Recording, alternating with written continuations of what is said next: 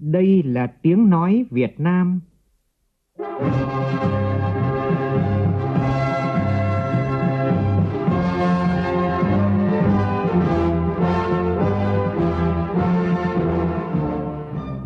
là tiếng nói Việt Nam, phát thanh từ Hà Nội, thủ đô nước Cộng hòa xã hội chủ nghĩa Việt Nam.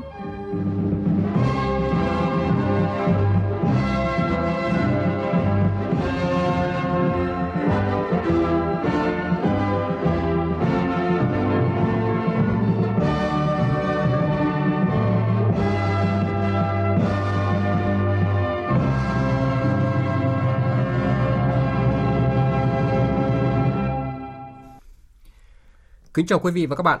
Mời quý vị và các bạn nghe chương trình Thời sự chiều của Đài Tiếng nói Việt Nam với những nội dung chính sau đây.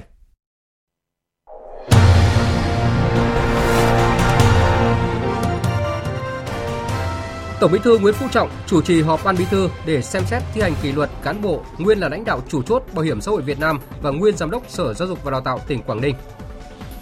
Chủ tịch nước Nguyễn Xuân Phúc tiếp đoàn đại biểu Trung ương Hội người cao tuổi Việt Nam và các đại biểu người cao tuổi nhân ngày quốc tế người cao tuổi và tháng hành động vì người cao tuổi. Đẩy nhanh tiến độ đảm bảo chất lượng gắn với chống tiêu cực lợi ích nhóm trong đầu tư công. Đây là yêu cầu của Thủ tướng Phạm Minh Chính đối với các bộ ngành, cơ quan trung ương và các địa phương. Trong bối cảnh dịch Covid-19 sẽ trở thành một loại bệnh đặc hữu, chính phủ đã đưa ra thông điệp mới thích ứng an toàn, linh hoạt, kiểm soát có hiệu quả dịch bệnh COVID-19 để bình thường mới mở cửa trở lại nền kinh tế. Trong phần tin quốc tế, Triều Tiên phóng tên lửa đạn đạo ngay trước thời điểm đại sứ nước này phát biểu tại Đại hội đồng Liên Hợp Quốc gửi thông điệp về quyền tự vệ trước những hành động gây hấn thù địch.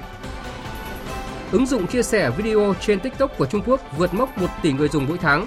Trong khi đó, cuộc chiến giữa Australia với các ông lớn công nghệ bắt đầu bước sang một lĩnh vực mới.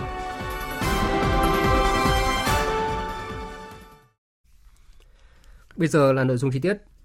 Thưa quý vị và các bạn, hôm nay tại trụ sở Trung ương Đảng, Tổng Bí thư Nguyễn Phú Trọng đã chủ trì họp ban bí thư để xem xét thi hành kỷ luật cán bộ nguyên là lãnh đạo chủ chốt của Bảo hiểm xã hội Việt Nam và nguyên giám đốc Sở Giáo dục và Đào tạo tỉnh Quảng Ninh. Tin của phóng viên Văn Hiếu. Sau khi xem xét đề nghị của Ủy ban Kiểm tra Trung ương và nghe đại diện tổ chức đảng trình bày, Ban Bí thư nhận thấy đồng chí Nguyễn Huy Ban và đồng chí Lê Bạch Hồng trong thời gian giữ cương vị Bí thư Ban cán sự Đảng, Tổng giám đốc Bảo hiểm xã hội Việt Nam đã vi phạm nghiêm trọng các quy định của Đảng, pháp luật của nhà nước trong việc quyết định trực tiếp ký hợp đồng và chỉ đạo trái quy định đối với việc sử dụng quỹ bảo hiểm xã hội để cho công ty cho thuê tài chính thuộc Ngân hàng Nông nghiệp và Phát triển nông thôn Việt Nam vay vốn, gây thiệt hại lớn số tiền của nhà nước, bị xử lý hình sự và phạt tù giam về tội cố ý làm trái quy định của nhà nước về quản lý kinh tế gây hậu quả nghiêm trọng đồng chí Vũ Liên Oanh với cương vị là tỉnh ủy viên, bí thư đảng ủy, giám đốc Sở Giáo dục và Đào tạo tỉnh Quảng Ninh. Đồng chí chịu trách nhiệm người đứng đầu về những vi phạm khuyết điểm của đảng ủy trong công tác lãnh đạo chỉ đạo, xây dựng, thực hiện quy chế làm việc, thiếu trách nhiệm buông lỏng lãnh đạo, chỉ đạo, quản lý, vi phạm và để xảy ra vi phạm pháp luật trong chỉ đạo tổ chức thực hiện một số dự án đầu tư xây dựng, mua sắm trang thiết bị do Sở Giáo dục và Đào tạo làm chủ đầu tư giai đoạn 2015-2019 đồng chí đã bị cơ quan cảnh sát điều tra Bộ Công an quyết định khởi tố bị can, bắt tạm giam về tội vi phạm quy định về đấu thầu gây hậu quả nghiêm trọng. Vi phạm của các đồng chí vừa nêu là rất nghiêm trọng, làm thiệt hại lớn số tiền của nhà nước và đã bị xử lý hình sự, làm ảnh hưởng xấu đến uy tín của tổ chức đảng, các ngành bảo hiểm xã hội, giáo dục, địa phương và cá nhân mỗi đồng chí, gây bức xúc trong xã hội, phải được xem xét thi hành kỷ luật nghiêm minh theo quy định của Đảng. Căn cứ quy định số 102 ngày 15 tháng 11 năm 2017 của Bộ Chính trị về xử lý kỷ luật đảng viên vi phạm, Ban Bí thư quyết định thi hành kỷ luật bằng hình thức khai trừ ra khỏi Đảng đối với các đồng chí Nguyễn Huy Ban, Lê Bạch Hồng và Vũ Liên Oanh. Nhân dịp kỷ niệm 31 năm Ngày Quốc tế Người Cao Tuổi mùng 1 tháng 10, tháng hành động vì người cao tuổi Việt Nam vào tháng 10 hàng năm và kỷ niệm 80 năm Ngày truyền thống người cao tuổi Việt Nam. Sáng nay tại Phủ Chủ tịch, Chủ tịch nước Nguyễn Xuân Phúc đã gặp mặt Trung ương Hội Người Cao Tuổi Việt Nam và các đại biểu người cao tuổi. Tại buổi gặp mặt, Chủ tịch nước Nguyễn Xuân Phúc hoan nghênh và trân trọng nhiều người cao tuổi đã rất trách nhiệm trong công tác phòng chống dịch bệnh, từ việc tham gia giữ gìn vùng xanh, các khu phong tỏa cho đến quyên góp từng mớ rau, quả trứng cho cán bộ tuyến đầu chống dịch, tạo nên không khí bầu ơi thương đấy bí cùng ở nước ta. Phóng viên Vũ Dũng phản ánh. Thay mặt lãnh đạo Đảng, Nhà nước, Chủ tịch nước Nguyễn Xuân Phúc gửi tới các cán bộ, hội viên Hội người cao tuổi Việt Nam toàn thể người cao tuổi Việt Nam ở trong và ngoài nước tình cảm kính trọng, lời thăm hỏi ân cần và lời chúc mừng sâu sắc nhất. Chủ tịch nước Nguyễn Xuân Phúc đánh giá cao Hội người cao tuổi Việt Nam từ nhiều năm qua đã có nhiều hoạt động thiết thực, chiều sâu để phát huy tinh thần tuổi già nhưng trí không già, chăm lo hỗ trợ người cao tuổi được sống vui, sống khỏe, đóng góp cho sự phát triển của đất nước. Đến nay, 95% người cao tuổi có bảo hiểm y tế, nhiều cơ sở khám chữa bệnh cả nước có các khoa chuyên sâu dành cho người cao tuổi. Đã lập hồ sơ y tế cho hàng chục triệu người cao tuổi và tổ chức khám chữa bệnh định kỳ cho hơn 4 triệu người. Tính đến năm ngoái, đã có 85% người cao tuổi cả nước là hội viên của Hội người cao tuổi Việt Nam. Chủ tịch nước cho rằng đây là tỷ lệ cao nhờ Hội người cao tuổi Việt Nam đã có những hoạt động thiết thực, bổ ích, hiệu quả, thu hút được người cao tuổi cả nước tham gia. Chủ tịch nước cũng đánh giá cao Trung ương Hội người cao tuổi Việt Nam có nhiều mô hình hiệu quả hỗ trợ người cao tuổi như thành lập gần 10.000 quỹ chăm sóc và phát huy vai trò của người cao tuổi ở cơ sở khắp các xã phường cả nước. Thành lập gần 3.000 câu lạc bộ liên thế hệ tự giúp nhau. Đặc biệt, Chủ tịch nước Nguyễn Xuân Phúc đánh giá cao người cao tuổi cả nước đã rất trách nhiệm trực tiếp tham gia các hoạt động phòng chống dịch COVID-19. Với cấp bách của chống dịch thì chống giặc như vậy, các thế hệ người cao tuổi ở mọi địa phương, mọi cấp mọi ngành đều hăng hái tham gia đóng góp vào phòng chống Covid-19 từ khu phố đến xã phường những cán bộ tuổi cao nhưng đều hăng hái đóng góp vào phong trào chống dịch rất thiết thực ở địa phương. Vì tiếng nói các đồng chí là những người có uy tín là trụ cột của gia đình là trụ cột của địa phương. Cho nên các đồng chí nói người ta nghe.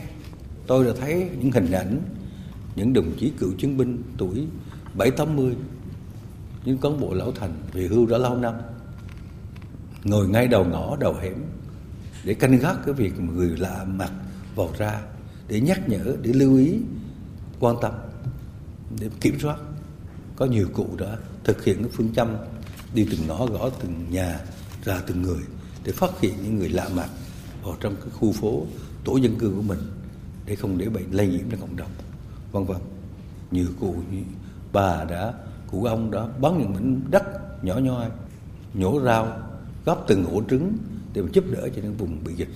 Những tấm lòng hy sinh như thế như thế, nó tạo nên một cái không khí bầu ơn thương lấy bi cùng ở nước ta. Nhấn mạnh người cao tuổi là trụ cột của gia đình, chủ tịch nước nguyễn xuân phúc đề nghị người cao tuổi tiếp cận các thông tin về chủ trương, đường lối, chính sách của đảng, nhà nước, tiếp tục nghiên cứu, kể cả học tập để từ đó giáo dục cho lớp trẻ về mọi phương diện có đạo đức lý tưởng sống cao đẹp giữ gìn và phát huy truyền thống văn hóa tốt đẹp của dân tộc ta.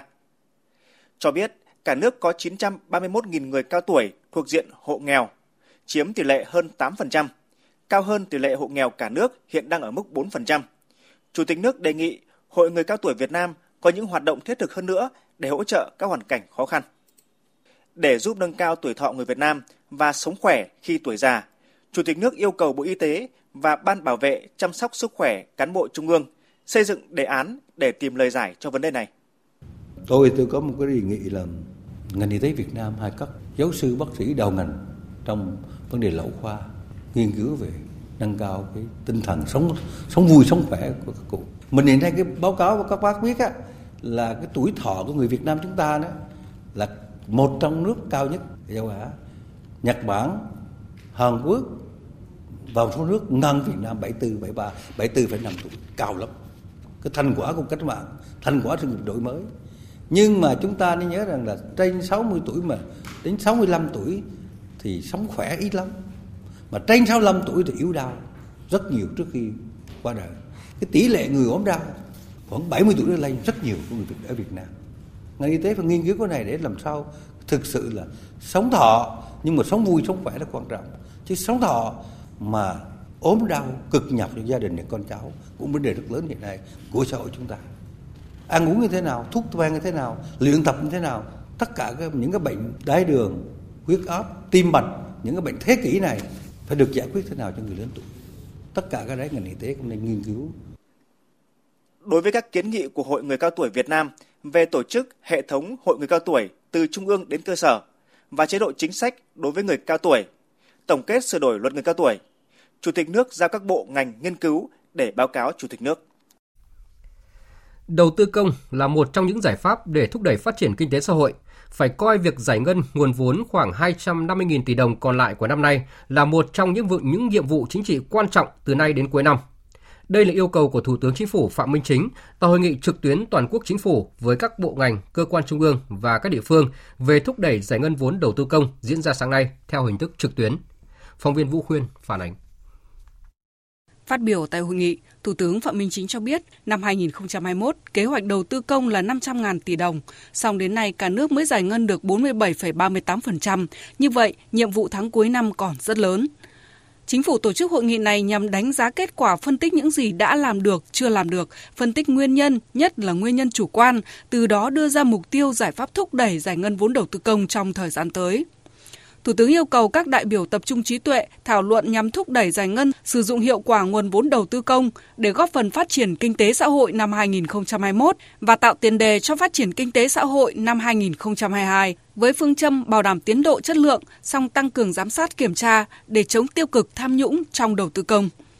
Theo báo cáo của Bộ trưởng Kế hoạch Đầu tư Nguyễn Chí Dũng, việc giải ngân vốn đầu tư chậm do nhiều nguyên nhân khách quan, chủ quan như công tác giải phóng mặt bằng, đấu thầu, thay đổi chính sách và quy định, năng lực chủ đầu tư nhà thầu, việc tránh thanh toán vốn nhiều lần, chờ thanh toán một lần của chủ đầu tư, ban quản lý dự án nhà thầu, tính chất đặc thù của chi đầu tư, niên độ ngân sách nhà nước là một năm, giao kế hoạch vốn đầu năm, quyết toán cuối năm, nên kế hoạch thực hiện thi công xây dựng các công trình dự án cũng phụ thuộc vào kế hoạch vốn. Tại cuộc họp, các đại biểu đã tham luận về những nguyên nhân, những đề xuất kiến nghị và phương án giải ngân vốn đầu tư công từ giờ đến hết năm 2021. Nhiều tỉnh đã chỉ rõ nguyên nhân chậm giải ngân vốn đầu tư công là vấn đề giải phóng mặt bằng. Ông Dương Văn Thái, Bí thư tỉnh Bắc Giang và ông Nguyễn Tường Văn, Chủ tịch Ủy ban nhân dân tỉnh Quảng Ninh nêu ý kiến. Đối với Quảng Ninh khi mà bố trí sắp xếp các cái dự án thì cố gắng là tách cái dự án giải phóng mặt bằng ra thành một cái dự án riêng và cho ủy ban nhân dân các địa phương làm chủ đầu tư thì nội dung này gắn với trách nhiệm của các địa phương đối với công tác là giải phóng mặt bằng. Công tác bồi thường giải phóng mặt bằng luôn là những nguyên nhân chính làm ảnh hưởng tiến độ thực hiện các dự án và tiến độ giải ngân à, các dự án. Bắc Giang đề nghị là chính phủ thủ tướng chính phủ báo cáo với quốc hội để sửa đổi quy định à, theo hướng là cho phép các địa phương quyết định việc tách dự án giải phóng mặt bằng đối với tất cả các dự án kể cả nhóm A, nhóm B, nhóm C để chủ động triển khai đẩy nhanh tiến độ thực hiện. Phát biểu kết luận phiên họp, Thủ tướng Chính phủ Phạm Minh Chính nhấn mạnh, đầu tư công là một trong những nội dung quan trọng để hoàn thành mục tiêu phát triển kinh tế xã hội năm 2021.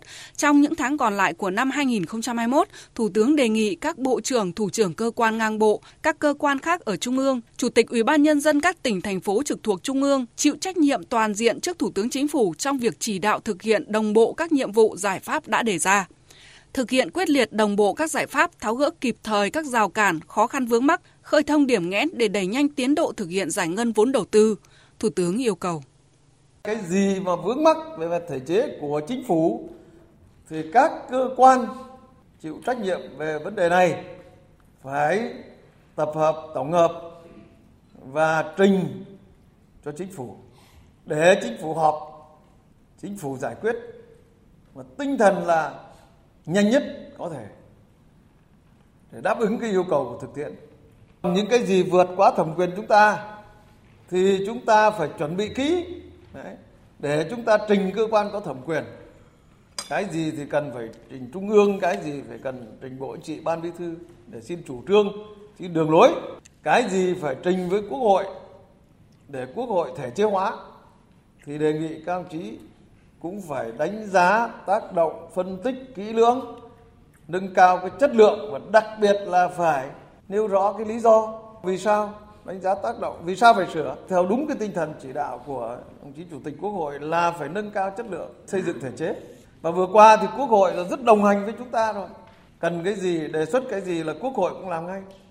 Thì vì vậy cho nên tôi, tôi, tôi tin tưởng rằng là quốc hội sẽ làm tốt hơn nữa. Cho nên các ông chí phải tin tưởng cái việc này và quan trọng nhất là khi chúng ta trình khi chúng ta báo cáo khi chúng ta đề xuất nó phải có lý có tình nó phải thuyết phục.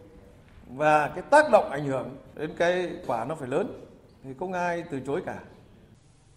Về giải pháp trọng tâm thời gian tới, Thủ tướng yêu cầu sớm hoàn thành việc giao kế hoạch vốn chi tiết cho các chương trình dự án khởi công mới, báo cáo Thủ tướng Chính phủ xem xét trình cấp có thẩm quyền phương án điều chỉnh cắt giảm kế hoạch đầu tư vốn ngân sách trung ương năm 2021 của các bộ ngành và địa phương đến ngày 30 tháng 9 năm 2021 có tỷ lệ giải ngân dưới 60% kế hoạch để điều chuyển cho các dự án quan trọng cấp bách.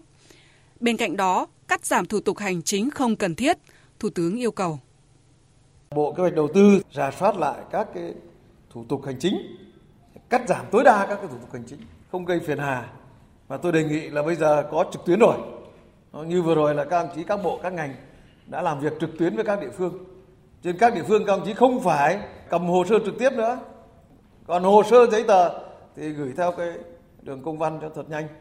Không phải chạy lên trung ương, không phải chạy lên các bộ các ngành nữa tiết kiệm thời gian, tiết kiệm đi lại, tiết kiệm chi phí, không gây phiền hà. Cái này chúng ta dứt khoát chúng ta thống nhất cái quan điểm này cho các bộ, các ngành cũng thế, các thành viên chính phủ cũng thế, rồi các địa phương cũng thế, có cái gì chưa được thì trao đổi trực tuyến. Ta tiết kiệm cho dân cho nước cái lúc này là rất cần thiết. Về vấn đề xin thí điểm tách dự án giải phóng mặt bằng ra khỏi dự án đầu tư, Thủ tướng nhấn mạnh. Vấn đề thí điểm tách giải phóng mặt bằng ra khỏi cái dự án đầu tư thì cái này thì à, địa phương nào cũng đề nghị thì tôi đề nghị là chỗ này thì à, các đồng chí bộ trưởng bộ tư pháp bộ trưởng bộ kế hoạch đầu tư rồi phối hợp cùng với lại văn phòng chính phủ những cái gì mà chúng ta thấy mà nó còn cồng cành thì chúng ta đề xuất thí điểm. Thì chúng ta đã thí điểm đối với dự án quốc gia rồi, thì chúng ta đều phải tách cả. Và trên thực tế các địa phương, các ông chí cũng làm cái này rồi. Thế thì đây là một cái bài toán thực tiễn nó đặt ra mà có hiệu quả. Thì chúng ta phải tổng kết nó rồi đề xuất trước hết, chưa sửa được, chưa kịp thời. Thì trong cái kỳ họp này, thì tôi đề nghị là chúng ta xin quốc hội cho thí điểm cái này. Rồi chúng ta làm một vài năm, chúng ta tổng kết nó ra cái gì đã chín, đã rõ, được thực tiễn chứng minh là đúng. Thì chúng ta luật hóa nó ra chúng ta làm. Cái gì chưa chín, chưa rõ và thực tiễn đã vượt qua hoặc là chưa có trong quy định thì chúng ta mạnh dạn làm thí điểm. Vừa làm vừa rút kinh nghiệm, mở rộng dần không cầu toàn, không nóng vội. Thủ tướng yêu cầu tăng cường công tác kiểm tra, thanh tra, kiểm toán, giám sát việc chấp hành kỷ luật kỳ cương trong quản lý đầu tư công, kiểm soát chặt chẽ mục tiêu hiệu quả sử dụng các nguồn vốn đầu tư, bảo đảm công khai, minh bạch. Các bộ ngành và địa phương thực hiện nghiêm chế độ báo cáo định kỳ theo quy định, đề xuất giải pháp thúc đẩy giải ngân vốn đầu tư công và công khai tốc độ giải ngân vốn đầu tư công trên các phương tiện thông tin đại chúng, minh bạch, kịp thời. Thưa quý vị và các bạn, trong bối cảnh dịch COVID-19 sẽ trở thành một loại bệnh đặc hữu, nhiều quốc gia đã công bố kế hoạch nới lỏng biện pháp phòng dịch, mở cửa trở lại đất nước, cũng như kêu gọi người dân chuẩn bị để sống chung với COVID-19. Còn tại Việt Nam, chính phủ cũng đã đưa ra thông điệp mới, thích ứng an toàn, linh hoạt, kiểm soát có hiệu quả dịch bệnh COVID-19 để bình thường mới mở cửa trở lại nền kinh tế. Từ chương trình Thời sự chiều nay, Đài Tiếng nói Việt Nam lên tiết mục thích ứng để bình thường mới để truyền tải một cách toàn diện nhất thông điệp này của chính phủ tới mọi người dân.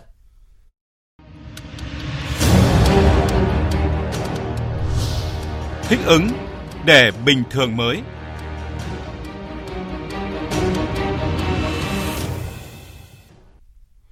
Thưa quý vị, hôm nay Phó Thủ tướng Vũ Đức Đam đã dẫn đầu đoàn công tác của Trung ương có buổi làm việc với Ban chỉ đạo phòng chống dịch COVID-19 tỉnh Bình Dương và kiểm tra trực tiếp công tác dập dịch tại thành phố Thuận An, một trong ba địa phương vùng đỏ của tỉnh này. Phản ánh của phóng viên Thiên Lý. Tính từ đầu đợt dịch lần thứ tư đến ngày 27 tháng 9, Bình Dương ghi nhận có 203.989 ca mắc COVID-19. Đến nay, toàn tỉnh Bình Dương đã có 75 xã phường thị trấn được công bố vùng xanh trên bản đồ COVID-19 và chỉ còn 5 địa phương vùng đỏ, 3 vùng cam, 8 vùng vàng. Để đảm bảo mục tiêu kép vừa chống dịch vừa sản xuất, toàn tỉnh Bình Dương có hơn 3.200 doanh nghiệp hoạt động theo phương án 3 tại chỗ, một cung đường 2 điểm đến, 3 xanh với 270.000 công nhân, Trở về trạng thái bình thường mới, đã có thêm gần 400 doanh nghiệp đăng ký hoạt động trở lại với 53.000 lao động. Ông Nguyễn Văn Lợi, Bí thư tỉnh ủy Bình Dương nhấn mạnh, để doanh nghiệp hoạt động trở lại trong bối cảnh sống chung với dịch, từ nay đến 15 tháng 10, toàn tỉnh thành lập hơn 100 trạm y tế lưu động trong doanh nghiệp. Chủ trương của tỉnh là thành lập phòng khám tư nhân, 10.000 đến 12.000 công nhân là có một phòng khám. Thực hiện các chính sách của mình là giao đất để họ làm. Giao cho họ luôn cái việc là như là một trạm y tế lưu động một phần khám điều trị bình thường một phần cái điều trị covid ở cái tầng thấp và hiện nay thành lập được 10 rồi và sắp tới các địa phương là rất là tích cực thành lập trạm y tế lưu động trong khu công nghiệp Tại buổi làm việc, Phó Thủ tướng Vũ Đức Đam cho rằng Bình Dương nên nghiên cứu lại vấn đề tổ chức lấy mẫu test cho hiệu quả, giảm bớt chi phí. Thay vì lấy mẫu đơn cả gia đình thì chỉ cần lấy mẫu gộp, mẫu đại diện. tỉnh cần từng bước mở lại các hoạt động sản xuất kinh doanh theo hướng từng bước, chắc chắn, an toàn. Khôi phục sản xuất của doanh nghiệp phải gắn với y tế, đưa y tế gần với nhà máy để chủ động phòng dịch. Tăng cường cái tổ y tế cộng đồng, đặc biệt để doanh nghiệp người ta tự làm cái phương án phối hợp với y tế tư nhân. Khi mà tới đây khi mình hoạt động không phải cứ có một ca thì mình dừng hết. Mà bây giờ mình có cái phương án để khi có ca bệnh thì mình xử lý cái ca đấy thế nào.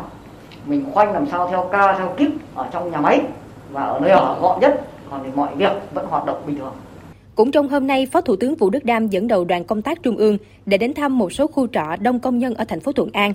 Phó Thủ tướng chia sẻ khó khăn của công nhân và động viên họ giữ gìn sức khỏe để chuẩn bị quay lại nhà máy sản xuất.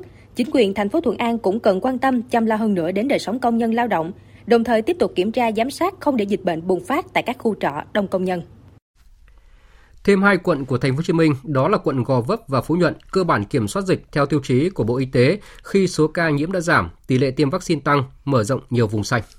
Tại quận Gò Vấp trong 7 ngày qua không ghi nhận chuỗi chùm ca lây nhiễm mới, tỷ lệ ca cộng đồng trong tuần giảm đến 50% so với tuần cao nhất của đợt dịch. Địa phương cũng đã chủ động sàng lọc F0 để cách ly theo quy định, không để lây lan. Còn tại quận Phú Nhuận, 3 tuần qua có số ca nhiễm giảm liên tục, tỷ lệ người dân tiêm đủ 2 mũi vaccine đạt hơn 40%, tỷ lệ vùng xanh đạt đến 75%. 22 dự án giao thông trọng điểm tại thành phố Hồ Chí Minh cũng sẽ thi công trở lại từ hôm nay đến ngày 15 tháng 10. Chuẩn bị cho giai đoạn bình thường mới sắp tới, nhiều rào chắn ở một số tuyến đường con hẻm trên địa bàn thành phố Hồ Chí Minh đã được các cơ quan chức năng địa phương tiến hành tháo rỡ từ nay đến ngày 30 tháng 9. Phản ánh của phóng viên Tỷ Huỳnh là hai địa phương đầu tiên của quận Gò Vấp, thành phố Hồ Chí Minh được thí điểm tháo dỡ các chốt tự quản vùng xanh. Trong trưa nay 28 tháng 9, lực lượng công an, dân quân, bảo vệ dân phố của phường 6 và phường 9 đã tiến hành tháo dỡ các hàng rào kẽm gai chốt cứng, di dời các chướng ngại vật chặn lối ra vào ở một số tuyến hẻm.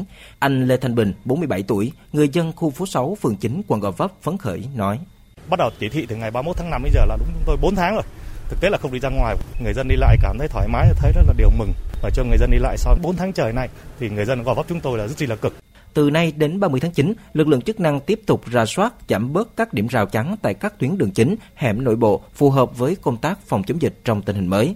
Ông Nguyễn Song Luân, Chủ tịch Ủy ban Nhân dân phường 9 quận Gò Vấp cho biết, hiện địa phương đang tính toán bằng các biện pháp đảm bảo an toàn phòng chống dịch cho thời gian tới. Sau khi mà thực hiện cái tháo cái rào ra thì sẽ có nhiều cái biện pháp để là đảm bảo trong công tác phòng chống dịch đó là sẽ kiểm tra nhắc nhở tuyên truyền cho người dân về tự bảo vệ bản thân theo cái à, là tiêu chí do bộ y tế là quy định à, thực hiện à, là tuần tra kiểm soát và xử phạt đối với những trường hợp vi phạm không chỉ riêng quận Gò Vấp mà nhiều quận huyện của thành phố Hồ Chí Minh cũng đang tiến hành tháo dỡ thu dọn hàng rào kẽm gai chốt kiểm soát cấp phường xã. Tuy nhiên, một số vị trí chốt trong địa bàn dân cư có nguy cơ cao vẫn duy trì để đảm bảo thực hiện nghiêm quy định về giãn cách xã hội. Trước đó, quận Phú Nhuận cũng đã tiến hành tháo dỡ hơn 50 chốt chặn trên địa bàn 13 phường, chủ yếu là các chốt chặn tại các tuyến đường không phải trục chính. Sau hơn 2 tháng thực hiện chỉ thị 16, từ sáng nay, thành phố Hà Nội cho phép mở cửa các trung tâm thương mại, các cửa hàng may mặc, thời trang, hóa mỹ phẩm và cho phép tập thể dục thể thao ngoài trời với điều kiện là không được tập trung quá 10 người. Ghi nhận của phóng viên Nguyên Nhung. Rất đông người chọn việc đạp xe rèn luyện sức khỏe sau khi Hà Nội lới lỏng giãn cách. Rất là vui khi mà được đi lại tự do nhưng cũng rất là cảnh giác để chung tay chống dịch thấy cái nhịp sống nó trở lại ờ, bình thường rồi nhưng mà mình thì vẫn phải cẩn trọng bởi vì là dịch nó vẫn đang diễn biến nó chỉ là hạn chế thôi cho nên là mỗi người vẫn phải có một cái ý thức Hôm nay, hầu hết các trung tâm thương mại trên địa bàn thành phố Hà Nội như Tràng Tiền Plaza, Lotte đã mở cửa đón khách trở lại. Được đi mua sắm với nhiều sự lựa chọn, nhiều gian hàng bán quần áo, thời trang, mỹ phẩm đã mở cửa sau thời gian dài ngừng hoạt động. Các khách hàng bày tỏ vui mừng nhưng cũng có không ít người tâm tư sau thời gian dài mất việc vì dịch. À, em thấy cũng khá là hân hoan khi được ra đường. À, em định mua một ít đồ bếp vào đây vắng vẻ thì em có thể vào những chỗ nào đông người để em không vào. Mình cần mua nhiều thứ lắm nhưng bây giờ cũng phải chuẩn bị tiền bởi vì là trong cái đợt dịch vừa rồi là cũng bị ờ, hạn chế, cũng phải ờ, cân nhắc. Công tác phòng dịch ở các trung tâm thương mại được bảo đảm thực hiện nghiêm túc từ khâu quét mã QR hoặc khai báo trên tờ khai y tế, nhắc nhở đeo khẩu trang, đo thân nhiệt, và thực hiện giãn cách. Có khá nhiều quy trình, tuy nhiên cả nhân viên trung tâm thương mại và khách hàng đều vui vẻ thực hiện. Nên em sẽ phải ờ, đo thân nhiệt và xịt cồn và khai báo y tế. Nhân viên của trung tâm, nhân viên nhà cấp, nói chung là tất cả mọi người ra vào thì đều phải thực hiện. Hôm nay đi vào trung tâm thương mại thì cũng khá là nhiều thủ tục, à, khai báo y tế rồi thì đo thân nhiệt rồi khử khuẩn. Thì chú thấy những cái việc làm như này có cần thiết không và chú có thấy phiền toái gì không? Tôi thấy không phức tạp đâu. Nếu mà dùng mã QR chỉ mất 10 giây. Chấp hành để khống chế được dịch bệnh. Nó là tự bảo vệ bản thân mình thôi. Tôi không thấy có gì trở ngại và vướng mắc cả. Theo ghi nhận của chúng tôi, đến chiều nay vẫn còn khoảng 30% các gian hàng tại các trung tâm thương mại đóng cửa. Hầu hết là các gian hàng ăn uống hoặc các gian hàng thời trang. Cũng trong ngày mở cửa đầu tiên, lượng khách còn thưa thớt. Tại các trung tâm thương mại Vincom Bà Triệu, Lotte hay Vincom Megamall, khách hàng chủ yếu là các cư dân sống tại tòa nhà. Em thấy cái lượng khách đến với cửa hàng thì như thế nào? Ít hơn hồi tháng 6. À, khách đến mua nhưng mà toàn là cư dân tòa nhà thôi. Thời gian này thì cũng mới mở cửa lại nên là nó không đông lắm chị ạ. Trước cái dịch thì đông hơn. Hiện tại thì đang rất vắng bởi vì là hôm nay cũng là ngày đầu tiên cái lượng khách thì đang rất là vắng. Tuy vậy, chủ các gian hàng đều kỳ vọng lượng khách sẽ đông dần lên sau một vài ngày nữa. Một số cửa hàng đã khởi động chương trình kích cầu, thu hút khách bằng một loạt chương trình giảm giá sâu. Nhân viên Tổng công ty Dệt may Việt Nam tại cửa hàng Vinatech 25 Bà Triệu và chủ shop hàng quần áo mỹ phẩm tại trung tâm thương mại Vincom Megamall cho biết. À, bọn em này làm lại hàng à, để mà khuyến mại này. Để em đang cập nhật các cái giá khuyến mại nó sâu hơn Đấy, để bán thì cho nó dễ. Bọn em sẽ có những cái chương trình à, khuyến mại để thu hút khách ví dụ như là giảm 40% khi mua mua 3 4 sản phẩm hoặc là những cái chương trình quà tặng cho khách hàng để thúc đẩy những cái cái cái cái sale lên ấy. Tại tỉnh Tiền Giang, dịch COVID-19 cũng đang có chiều hướng giảm. Cộng đồng doanh nghiệp tại địa phương trong tâm thế sẵn sàng khôi phục và phát triển sản xuất, phát huy thành quả của phương án ba tại chỗ. Bài viết của phóng viên Nhật Trường đề cập nội dung này. Từ đầu tháng 8 đến nay, tỉnh Tiền Giang có 22 doanh nghiệp bước vào hoạt động sản xuất kinh doanh ba tại chỗ, ổn định theo bộ tiêu chí tạm thời của tỉnh ban hành, không phát sinh ca nhiễm COVID-19. Công ty trách nhiệm hữu hạn Vạn Đức tại khu công nghiệp Sông Thuận, huyện Châu Thành, tỉnh Tiền Giang là doanh nghiệp chế biến thủy sản xuất khẩu có công nhân lao động ba tại chỗ nhiều nhất địa phương với hơn 1.000 công nhân. Từ ngày dịch bệnh bùng phát đến nay, công ty Vạn Đức vẫn hoạt động ổn định, đảm bảo thực hiện các hợp đồng với đối tác. Anh Ca, một công nhân lao động ba tại chỗ tại công ty trách nhiệm hữu hạn Hoàng Đức cho biết đã tham gia sản xuất gần 2 tháng qua. Công việc tuy có vất vả hơn trước đây nhưng thu nhập thỏa đáng và được ưu tiên tiêm phòng vaccine nên rất yên tâm. Làm ba tại chỗ này làm năm rưỡi sáng năm rưỡi chiều rồi. Trừ tiếng nghỉ trưa thì 11 tiếng là vô được ngày. Công ty mình chợ năm chục ngàn ngày tiền ở ba tại chỗ. Thì cơm công ty mình lo cho mình ba cử sáng trưa chiều đó lúc này làm ba tại chỗ thì công nhân ít thì về trễ hơn thôi chứ trễ thì công ty tính giờ thêm giống như cái giờ tăng ca cho mình vậy đó. Thì lúc nào trên đây thì nó trang bị khẩu trang này suốt với mặt nạ nhựa phải ra phải đeo suốt công ty này siết lắm công nhân chứ ở trong đây luôn là không ai ra vô được. Theo các chủ doanh nghiệp, trong bối cảnh dịch bệnh hiện nay, hoạt động ba tại chỗ đã phát sinh thêm chi phí hơn 30%, nhất là chi phí xét nghiệm tầm soát SARS-CoV-2, cung cấp 3 bữa ăn trên một ngày. Công nhân còn được chủ doanh nghiệp hỗ trợ thêm ít nhất 50.000 đồng trên một ngày, nên chủ doanh nghiệp không có lãi, chủ yếu để giữ chân lao động và thể hiện trách nhiệm, uy tín với khách hàng. Thực hiện công tác phòng chống dịch bệnh, hai tháng qua hầu hết các đơn vị trực thuộc công ty cổ phần đầu tư xây dựng Titco Tiền Giang đều ngưng hoạt động chỉ duy nhất có công ty trách nhiệm hữu hạn, một thành viên bê tông Tisco Tân Phước, có 28 cán bộ công nhân lao động ba tại chỗ để phục vụ dự án cao tốc Trung Lương Mỹ Thuận. Ông Nguyễn Thanh Dũng, phó giám đốc công ty trách nhiệm hữu hạn, một thành viên bê tông Tisco Tân Phước tại xã Tân Lập 1, huyện Tân Phước, tỉnh Tiền Giang chia sẻ. Trên này em thì ba ba chỗ từ tháng 7 đến nay. Thì công việc thì chủ yếu phục vụ cao tốc. Anh mấy cái ờ, cầu dược á đang trọng điểm quá cấp để thông thông tiến năm nay. Nói chung là phải làm. Em đang chuẩn bị xin vô thêm ba tài chỗ mới nè lúc trước có nhiều có 28 người à. Em giờ em xin đâu khoảng cỡ ờ, 70 người. Ra là chỗ thì làm thì thấy cũng được anh cũng ổn. Nói chung là anh em thì nó cũng an toàn hơn ở ngoài. Thì tốn kém này chi phí này kia thôi chứ còn an toàn thì chắc còn ở ngoài nhiều. Chia sẻ với các doanh nghiệp, các sở, ngành chức năng và đoàn thể ở tỉnh Tiền Giang luôn quan tâm hỗ trợ, nhất là đời sống công nhân, chỉ riêng Liên đoàn Lao động các cấp ở tỉnh Tiền Giang đã chi hơn 1,3 tỷ đồng để hỗ trợ bữa ăn cho đoàn viên, người lao động đang làm việc tại 11 doanh nghiệp thực hiện ba tại chỗ với mức 1 triệu đồng trên một người. Thực tế cho thấy, dù chịu ảnh hưởng của đại dịch nhưng hoạt động xuất khẩu của cộng đồng doanh nghiệp ở địa phương có gam màu sáng. Chỉ trong 6 tháng đầu năm nay, Tiền Giang đạt tổng kim ngạch xuất khẩu hơn 1,6 triệu USD, tăng gần 24% so với cùng kỳ năm ngoái. Thu ngân sách nhà nước trên địa bàn được hơn 5.300 tỷ đồng, đạt hơn 50% dự toán năm. Tuy hoạt động sản xuất kinh doanh ba tại chỗ đã ổn định, nhưng đa phần các doanh nghiệp ở tỉnh Tiền Giang phải thu hẹp quy mô sản xuất, phải gồng mình trước giá nguyên vật liệu đầu vào, nhiều chi phí tăng cao. Để tiếp tục mở rộng sản xuất kinh doanh trong trạng thái bình thường mới, doanh nghiệp đang rất cần sự quan tâm, hỗ trợ của nhà nước. Ông Hà Văn Tính, giám đốc công ty trách nhiệm hữu hạn Đại Thành, doanh nghiệp chế biến thủy sản xuất khẩu tại tỉnh Tiền Giang, kiến nghị Công ty cũng kiến nghị uh, chính phủ hỗ trợ cho doanh nghiệp cho toàn bộ công nhân chích được mũi 2 và giảm thuế, giảm lãi suất ngân hàng, bảo hiểm xã hội, chọn một phương án thích hợp để cho công ty phát triển đẩy mạnh sản xuất. Thời sự VOV nhanh, tin cậy, hấp dẫn.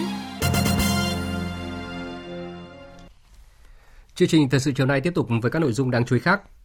Chuyển đổi kinh tế số ứng phó đại dịch COVID-19 là chủ đề tọa đàm do Ủy ban Đối ngoại tổ chức hôm nay tại Hà Nội. Nhiều giải pháp phát triển kinh tế số, đặc biệt là tài chính số và ngân hàng số ở Việt Nam được chia sẻ tại tọa đàm. Phóng viên Lại Hoa thông tin. Tại tọa đàm, nhiều đại biểu khuyến nghị cần đầu tư vào yếu tố mang tính nền móng là con người, thể chế và công nghệ. Bên cạnh đó không thể đạt được sự phát triển của kinh tế số nếu không có sự tham gia của các công ty tư nhân. Điều này đòi hỏi cần cách tiếp cận cân bằng giữa hỗ trợ và quản lý chính sách của nhà nước về kinh tế số.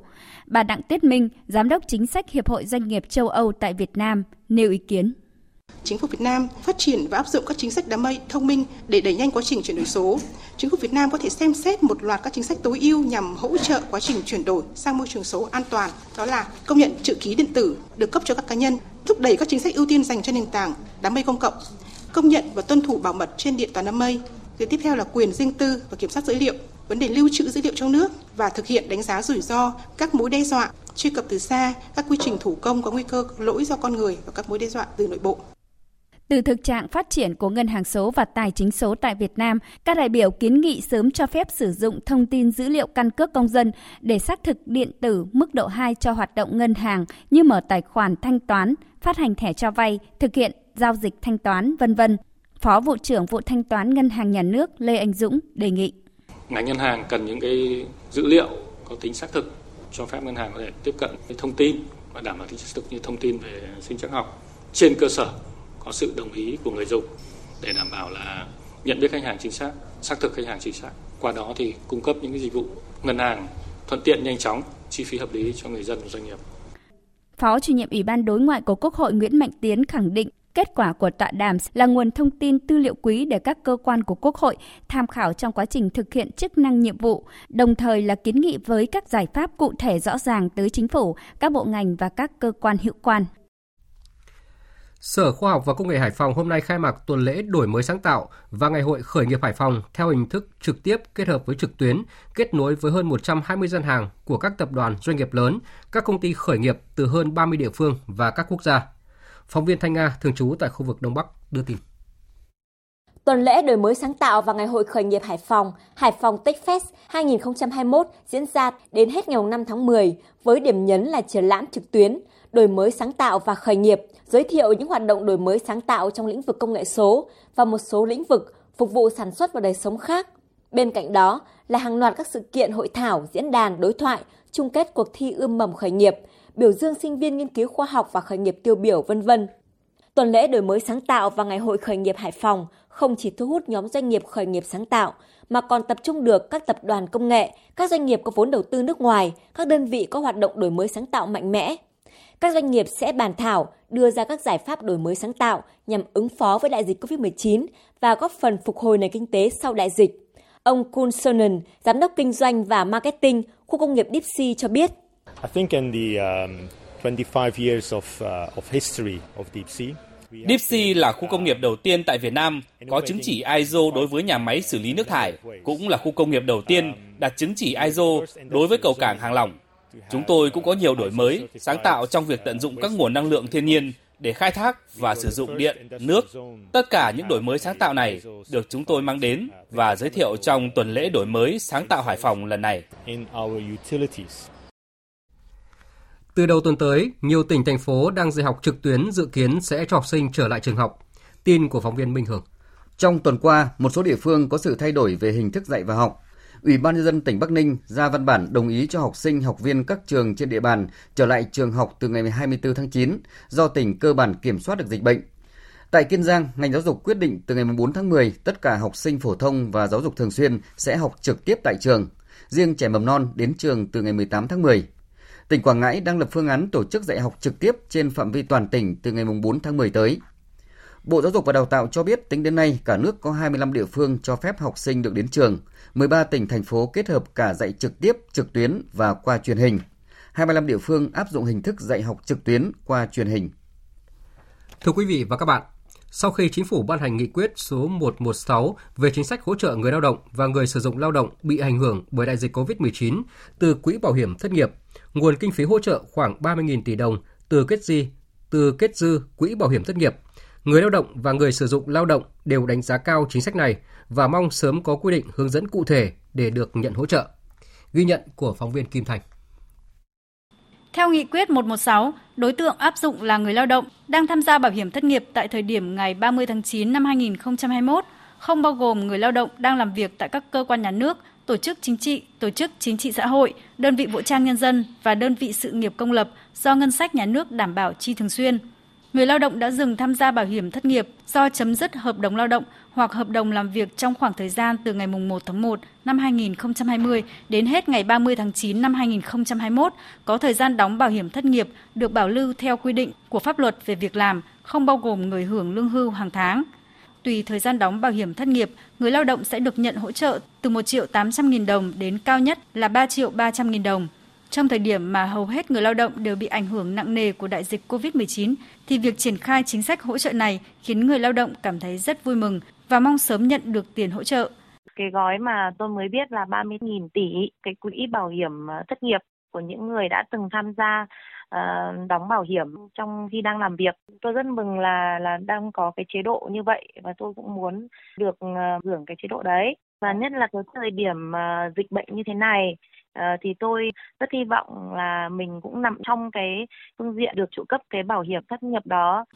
Cũng chỉ vì đại dịch này mà công ty tôi phải tuyên bố đóng cửa. Thì từ khi đấy đến bây giờ thì chúng tôi cũng, cũng khá là vất vả chật vật trong cái việc mưu sinh thì có được cái nghị quyết như thế này cũng là một niềm an ủi ờ, động viên rất là lớn đối với chúng tôi để um, cố gắng để vượt qua được những ngày tháng khó khăn như thế này. Chúng tôi cũng rất là mong số tiền này được trao đến tay ờ, những người lao động trong thời gian sớm nhất. Ông Lê Thanh Thủy, Chủ tịch Hội đồng Quản trị, Giám đốc Công ty Cổ phần Giày Vĩnh Yên cũng rất phấn khởi và đánh giá cao chính sách hỗ trợ này một miếng khi đói một gói chi no lúc khó khăn này mà được một đồng nó cũng quý thì cũng hỗ trợ bớt doanh nghiệp đỡ khó khăn người lao động cũng đỡ khó khăn. Cái tồn dư quỹ thì còn nhiều bởi người thất nghiệp thời gian qua cũng ít đấy là người lao động và doanh nghiệp đóng lại thì bây giờ tôi khó khăn này quay để rằng dùng quỹ để hỗ trợ là người lao động.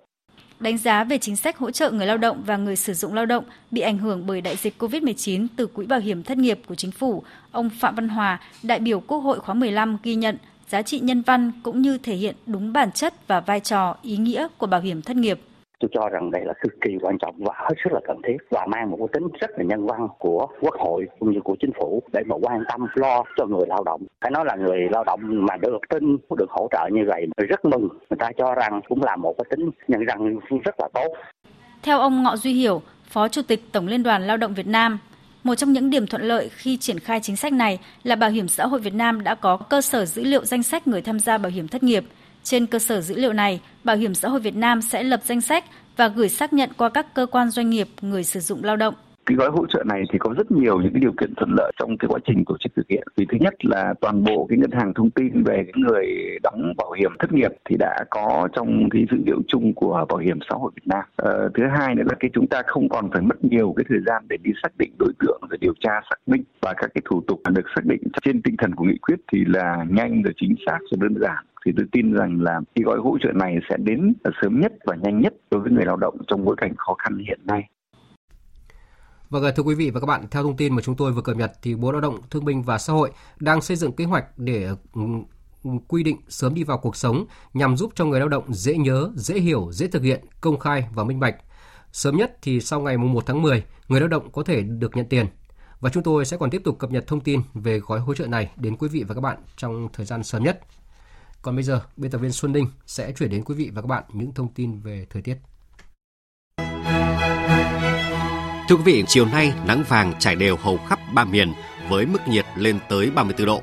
Tuy nhiên, lúc này mây đang xuất hiện nhiều hơn. Dự báo tối và đêm nay, mưa rào và rông diễn ra rải rác tại nhiều tỉnh thành phố trên cả nước. Một số khu vực nằm trong cảnh báo trong mưa rông có khả năng xảy ra lốc xét và gió giật mạnh. Về đêm cơ bản nhiệt độ còn khoảng 23 đến 27 độ. Riêng Tây Nguyên đêm nay thấp nhất từ 19 đến 22 độ. Ngày mai ở Bắc Bộ và Trung Bộ trời nắng với mức nhiệt lên tới 34 độ. Các tỉnh ven biển từ Đà Nẵng đến Bình Thuận, khu vực Tây Nguyên và Nam Bộ, ngày mai trời nhiều mây, mưa diễn ra rải rác. Riêng Nam Bộ cục bộ có mưa vừa mưa to, trong mưa rông có khả năng xảy ra lốc xét và gió giật mạnh. Mời quý vị và các bạn nghe tiếp chương trình Thời sự chiều của Đài Tiếng nói Việt Nam. Thưa quý vị và các bạn, nhân dịp Đảng Tự do Canada giành thắng lợi trong cuộc tổng tuyển cử lần thứ 44 của Canada, Thủ tướng Phạm Minh Chính đã gửi điện chúc mừng tới Thủ tướng Justin Trudeau. Thủ tướng Phạm Minh Chính bày tỏ tin tưởng dưới sự lãnh đạo của Thủ tướng Justin Trudeau, chính phủ và nhân dân Canada sẽ tiếp tục đạt được những thành tựu to lớn về mọi mặt, góp phần nâng cao vị thế của Canada trên trường quốc tế. Hướng tới kỷ niệm 50 năm thiết lập quan hệ ngoại giao Việt Nam Canada vào năm 2023, Thủ tướng Phạm Minh Chính khẳng định mong muốn hợp tác chặt chẽ với Thủ tướng Justin Trudeau và chính phủ Canada nhằm củng cố và làm sâu sắc hơn nữa quan hệ đối tác toàn diện giữa hai nước, góp phần duy trì hòa bình, ổn định, hợp tác và phát triển ở khu vực châu Á Thái Bình Dương và trên thế giới. Tiếp theo là một số tin quốc tế đáng chú ý. Sáng nay, Triều Tiên đã phóng một tên lửa ra bờ biển phía đông của nước này, ngay trước thời điểm đại sứ Triều Tiên có bài phát biểu tại Đại hội đồng Liên Hợp Quốc. Thông điệp vừa được Triều Tiên gửi đi, đó là nước này có quyền tự vệ trước những hành động gây hấn, thù địch. Và nếu Mỹ và Hàn Quốc từ bỏ những hành động như vậy, quan hệ Mỹ-Triều và Liên Triều sẽ có triển vọng tốt đẹp. Trước động thái này, Mỹ, Nhật và Hàn Quốc ngay lập tức đã có phản ứng. Tổng hợp của biên tập viên Đình Nam. Hội đồng tham mưu trưởng Liên quân Hàn Quốc cho biết, Triều Tiên đã phóng một tên lửa tầm ngắn từ Mua Pyongri thuộc tỉnh Jagang ra bờ biển phía đông của nước này vào khoảng 6 giờ 40 phút sáng nay. Về phía Nhật Bản, nước này ban đầu nhận định tên lửa Triều Tiên vừa phóng có thể là một loại tên lửa đạn đạo. Thủ tướng Nhật Bản Suga Yoshihide cho biết. Sáng sớm nay, Triều Tiên đã phóng vật thể có thể là tên lửa đạn đạo. Tôi đã yêu cầu chính phủ thu thập thông tin, nỗ lực tối đa trong việc phân tích vụ phóng nhanh chóng cung cấp thông tin liên quan cho người dân Nhật Bản, đồng thời kiểm tra độ an toàn cho các chuyến bay tàu bè đi lại, cũng như chuẩn bị đầy đủ cho mọi trường hợp bất chắc có thể xảy ra. Đáng chú ý, vụ phóng mới nhất của Triều Tiên diễn ra ngay trước thời điểm Đại sứ Triều Tiên tại Liên Hợp Quốc Kim Song có bài phát biểu tại Đại hội đồng Liên Hợp Quốc. Trong bài phát biểu của mình, Đại sứ Triều Tiên đã bảo vệ các vụ thử nghiệm vũ khí của nước này, nhấn mạnh nó diễn ra trong bối cảnh Hàn Quốc cũng đang phát triển các loại vũ khí hiện đại – Mỹ Hàn có nhiều hành động thù địch, trong đó có tổ chức các cuộc tập trận chung. Đại sứ Triều Tiên cũng cho biết, Mỹ nên từ bỏ chính sách thù địch nhằm vào Bình Nhưỡng cả về lời nói và hành động. Nếu Mỹ hành động như vậy, Triều Tiên sẵn sàng đáp lại ở bất kỳ thời điểm nào. Nếu Mỹ muốn chứng kiến chiến tranh Triều Tiên, cuộc chiến kéo dài nhất trên thế giới đi đến hồi kết, và nếu Mỹ thực sự mong muốn hòa bình và hòa giải trên bán đảo Triều Tiên, họ phải từ bỏ chính sách thù địch của mình lên Triều Tiên bằng cách ngừng vĩnh viễn các cuộc tập trận chung, ngừng triển khai vũ khí chiến lược lên bán đảo. Tôi tin rằng sẽ có những triển vọng cho mối quan hệ Mỹ-Triều và Liên Triều. Trước đó, hôm qua, Bộ Ngoại giao Mỹ nhắc lại tuyên bố nước này sẵn sàng gặp phía Triều Tiên bất kỳ lúc nào, ở địa điểm nào mà không cần điều kiện tiên quyết để thúc đẩy giải quyết vấn đề phi hạt nhân hóa bán đảo Triều Tiên. Trong phát biểu chính thức đầu tiên trước công chúng về việc Australia hủy bỏ hợp đồng mua 12 tàu ngầm của Pháp, Tổng thống Pháp Emmanuel Macron khẳng định sự việc này sẽ không thể thay đổi chiến lược của Pháp tại Ấn Độ Dương, Thái Bình Dương. Phóng viên Quang Dũng, thường trú tại Pháp, đưa tin. Tuyên bố được ông Emmanuel Macron đưa ra trong buổi họp báo tại phủ Tổng thống Pháp trong sáng nay nhân buổi tiếp Thủ tướng Hy Lạp Kyriakos Mitsotakis. Đây là lần đầu tiên Tổng thống Pháp Emmanuel Macron công khai phát biểu về vụ việc Australia hôm 15 tháng 9, ra thông báo hủy hợp đồng mua 12 tàu ngầm trị giá đến 56 tỷ euro ký với Pháp vào năm 2016 để chuyển sang mua 8 tàu ngầm động cơ hạt nhân của Mỹ, như một phần trong thỏa thuận liên minh an ninh AUKUS giữa Australia, Anh và Mỹ. Sự kiện này đã tạo ra một cuộc khủng hoảng ngoại giao nghiêm trọng giữa Pháp với Mỹ, Anh và Australia. Ông Macron đã quyết định triệu tập đại sứ Pháp tại Mỹ và Australia về nước, đồng thời im lặng không lên tiếng trong một thời gian dài, nhường việc công kích các đồng minh cho Ngoại trưởng Jean-Yves Le Drian và Bộ trưởng quân đội Florence Pagny. Gần hai tuần sau sự việc, căng thẳng giữa Pháp với Mỹ và Anh đã hạ nhiệt sau các cuộc điện đàm giữa ông Emmanuel Macron với Tổng thống Mỹ Joe Biden và Thủ tướng Anh Boris Johnson. Pháp cũng đã cử đại sứ nước này tại Mỹ quay trở lại Mỹ trong tuần này. Tuy nhiên, phía Pháp vẫn đang từ chối tiếp xúc và thảo luận với Australia. Sau khi về đầu trong cuộc bầu cử Quốc hội diễn ra cuối tuần qua, Đảng Dân Chủ Xã hội của Đức tuyên bố sẽ khởi động chiến dịch tạo dựng liên minh ba bên và lãnh đạo một chính phủ lần đầu tiên kể từ năm 2005. Ứng cử viên Thủ tướng của Đảng Dân Chủ Xã hội Olaf Scholz tuyên bố muốn xây dựng liên minh với Đảng Xanh và Đảng Dân Chủ Tự do, đồng thời nhấn mạnh chính cử tri Đức đã lựa chọn để đưa những người bảo thủ của Liên minh Dân Chủ Xã hội Cơ đốc giáo trở thành lực lượng đối lập sau 16 năm cầm quyền. Đảng Dân Chủ Xã hội đã giành được 25,7% số phiếu ủng hộ so với 24,1% của Liên minh Dân Chủ Xã hội Cơ đốc giáo của đương kim Thủ tướng Angela Merkel. Đảng Xanh được 14,8% số phiếu ủng hộ và Đảng Dân Chủ Tự do là 11,5%. Đây cũng là một kết quả được dự báo trước trong bối cảnh sự trỗi dậy mạnh mẽ của các đảng trung tả tại châu Âu. Trong khi đó, thì cuộc đua chức Chủ tịch Đảng Dân Chủ Tự do Nhật Bản đang bước vào thời khắc cuối cùng khi một cuộc bỏ phiếu trong nội bộ do hơn một triệu đảng viên thực hiện sẽ kết thúc vào hôm nay. Tại vòng này, nếu không có ứng cử viên nào đạt số phiếu qua bán, hai ứng cử viên đạt số phiếu cao nhất sẽ tiếp tục tranh cử tại cuộc bỏ phiếu do các nghị sĩ quốc hội tiến hành vào ngày mai. Tin của phóng viên Bùi Hùng thường trú tại Nhật Bản. Đến ngày hôm nay, bốn ứng cử viên là nguyên trưởng ban nghiên cứu chính sách đảng LDP, ông Kishida Fumio, ông Kono Taro, Bộ trưởng Cải cách kiêm phụ trách tiêm chủng, bà Takaichi Sane, cựu Bộ trưởng Bộ Nội vụ và Truyền thông, và bà Seiko Noda, quyền Tổng thư ký đảng vẫn giữ lập trường quyết tâm tham gia cuộc đua đến phút cuối. Theo thăm dò, ông Kishida được khoảng hơn 30% ủng hộ, ông Kono khoảng 25%, bà Takaichi hơn 20% và bà Noda dừng ở mức khoảng 20 phiếu. Một số nghị sĩ LDP vẫn đang theo dõi tình hình, hơn 10% vẫn chưa thể hiện rõ lập trường của mình. Còn tính số phiếu bầu của các đảng viên thông thường, ông Kono dự kiến sẽ nhận được uh, nhiều số phiếu bầu nhất. Tiếp theo là ông Kishida và bà Takaichi. Ông Kono và ông Kishida dự kiến sẽ dẫn đầu về tổng số phiếu bầu. Bà Takaichi dự kiến có số phiếu bầu sát nút. Như vậy, cho đến thời điểm hiện tại, hai ứng cử viên là ông Kishida Fumio và ông Kunotaro đang chiếm ưu thế. Anh hôm nay đã bắt đầu tham gia đàm phán Hiệp định Đối tác Toàn diện và Tiến bộ Xuyên Thái Bình Dương gọi tắt là CPTPP, mà nước này coi là một phần quan trọng của thương mại hậu Brexit. Chính phủ Anh ước tính việc tham gia CPTPP theo dạng theo hiệp định dạng hiện tại có thể tăng thêm khoảng 1 tỷ 800 triệu bảng Anh cho nền kinh tế trong dài hạn. Cuộc chiến giữa Australia với các ông lớn công nghệ đã bắt đầu bước sang một lĩnh vực mới khi mà hôm nay, cơ quan chức năng của nước này công bố báo cáo điều tra cho thấy lợi thế trong quảng cáo trực tuyến của Google đã gây ảnh hưởng tới các doanh nghiệp và người tiêu dùng. Phóng viên Việt Nga thường trú tại Australia thông tin. Sau phát súng đầu tiên yêu cầu các nền tảng công nghệ lớn hàng đầu thế giới là Google và Facebook phải trả tiền cho các cơ quan báo chí vì đã sử dụng tin tức của các cơ quan này trên nền tảng của mình. Hôm nay, Australia mở một mặt trận mới trong lĩnh vực cạnh tranh khi khẳng định lợi thế trong quảng cáo trực tuyến của Google đã gây ảnh hưởng tới các doanh nghiệp khác và người tiêu dùng. Báo cáo của Ủy ban Cạnh tranh và Người tiêu dùng Australia công bố ngày hôm nay cho biết, Google đã sử dụng vị trí của mình để ưu tiên các dịch vụ của riêng mình và bảo vệ chúng khỏi sự cạnh tranh. Sự thiếu cạnh tranh dẫn đến việc nâng giá công nghệ quảng cáo, khiến cho cả người bán và người mua quảng cáo đều phải trả thêm chi phí cho hoạt động này. Qua đó, gián tiếp làm tăng giá bán sản phẩm cho người tiêu dùng. Hiện tại, Ủy ban Cạnh tranh và Người tiêu dùng Australia đang xem xét các cáo buộc cụ thể đối với Google. Đồng thời, cơ quan này cũng sẽ đưa ra các khuyến nghị để đảm bảo sự cạnh tranh công bằng hơn giữa các đơn vị tham gia chuỗi cung ứng công nghệ quảng cáo.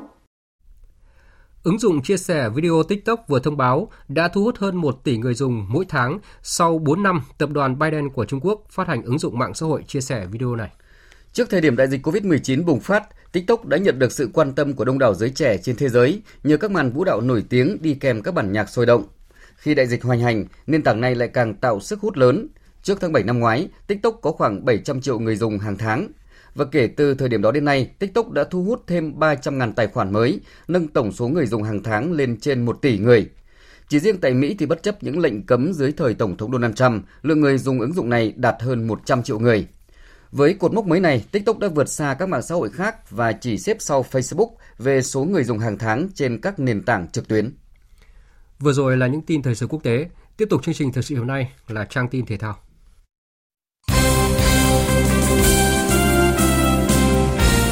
Thưa quý vị và các bạn, trong những buổi tập gần đây, tiền đạo Nguyễn Công Phượng đã cho thấy sự hòa nhập rất tốt với các đồng đội sau khi trở lại đội tuyển Việt Nam để chuẩn bị cho các trận đấu thuộc vòng loại World Cup 2022 khu vực châu Á. Tiền đạo Nguyễn Công Phượng được huấn luyện viên Park Hang-seo gọi trở lại đội tuyển Việt Nam sau khi vắng mặt ở hai lượt trận đầu vòng loại thứ ba World Cup 2022 vì lý do gia đình.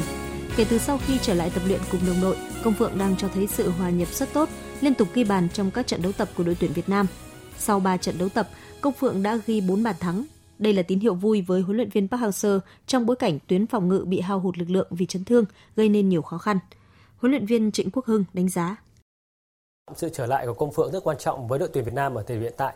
Chúng ta đã biết trong hai cái trận đấu đầu tiên ở vòng loại thứ ba chúng ta rất khó khăn trong cái việc mà tiếp cận cầu môn đối phương. Đặc biệt là khi các cái tiền đạo trên hàng công ấy ờ, không có được phong độ cao thì chúng ta cũng không có quá nhiều những cái sự lựa chọn ở bên ngoài băng ờ, ghế dự bị.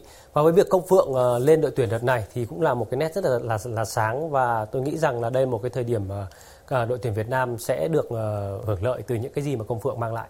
Huấn luyện viên Park Hang-seo từng bày tỏ lo ngại về thể trạng của Công Phượng bởi trước khi lên tuyển thì tiền đạo này đã trải qua khoảng 40 ngày không tập luyện và thi đấu do ảnh hưởng của dịch Covid-19.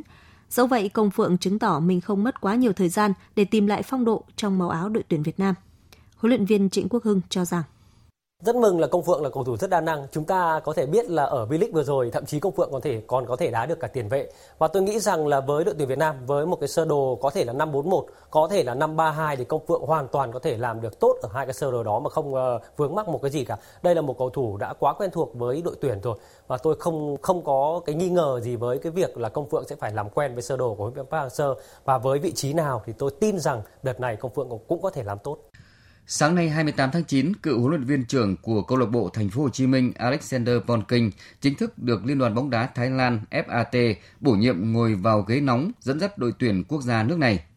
Huấn luyện viên Bonking ký hợp đồng ngắn với FAT chỉ kéo dài trong 4 tháng.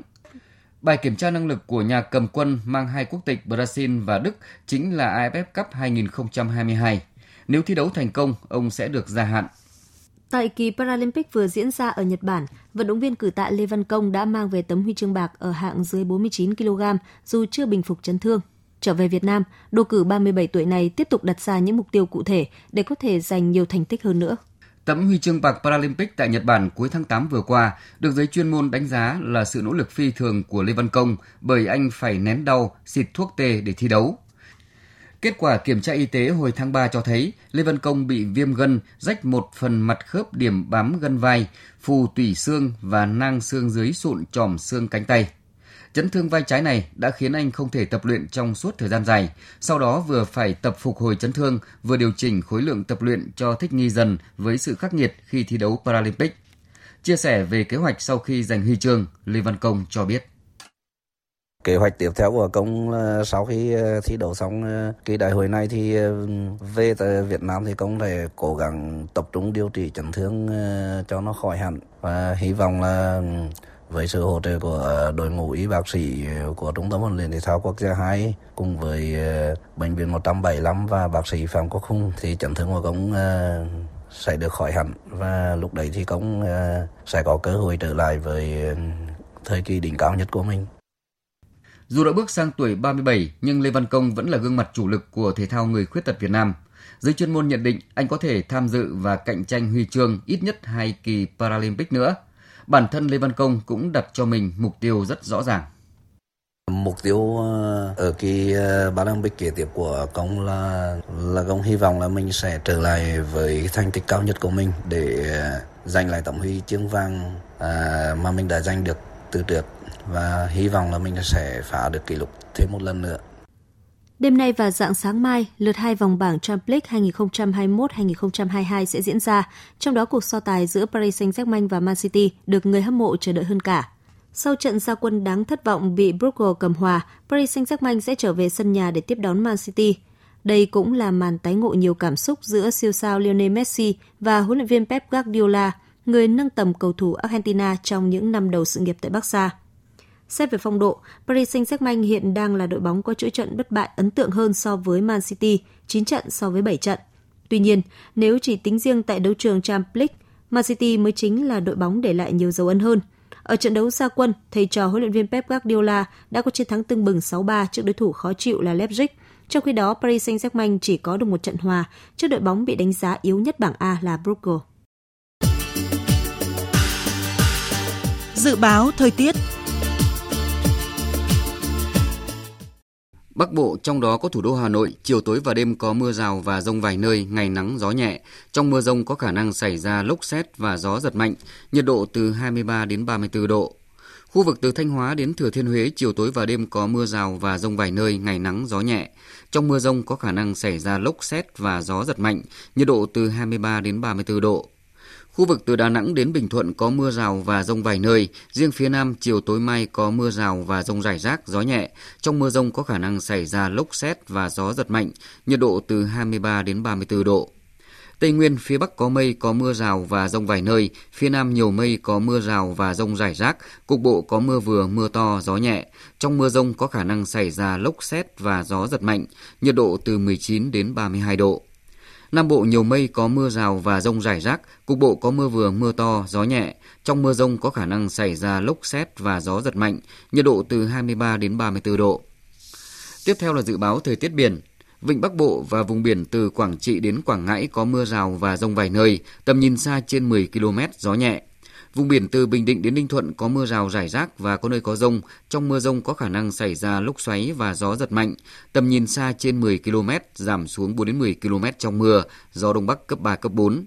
Vùng biển từ Bình Thuận đến Cà Mau, vùng biển từ Cà Mau đến Kiên Giang có mưa rào rải rác và có nơi có rông. Trong mưa rông có khả năng xảy ra lốc xoáy và gió giật mạnh.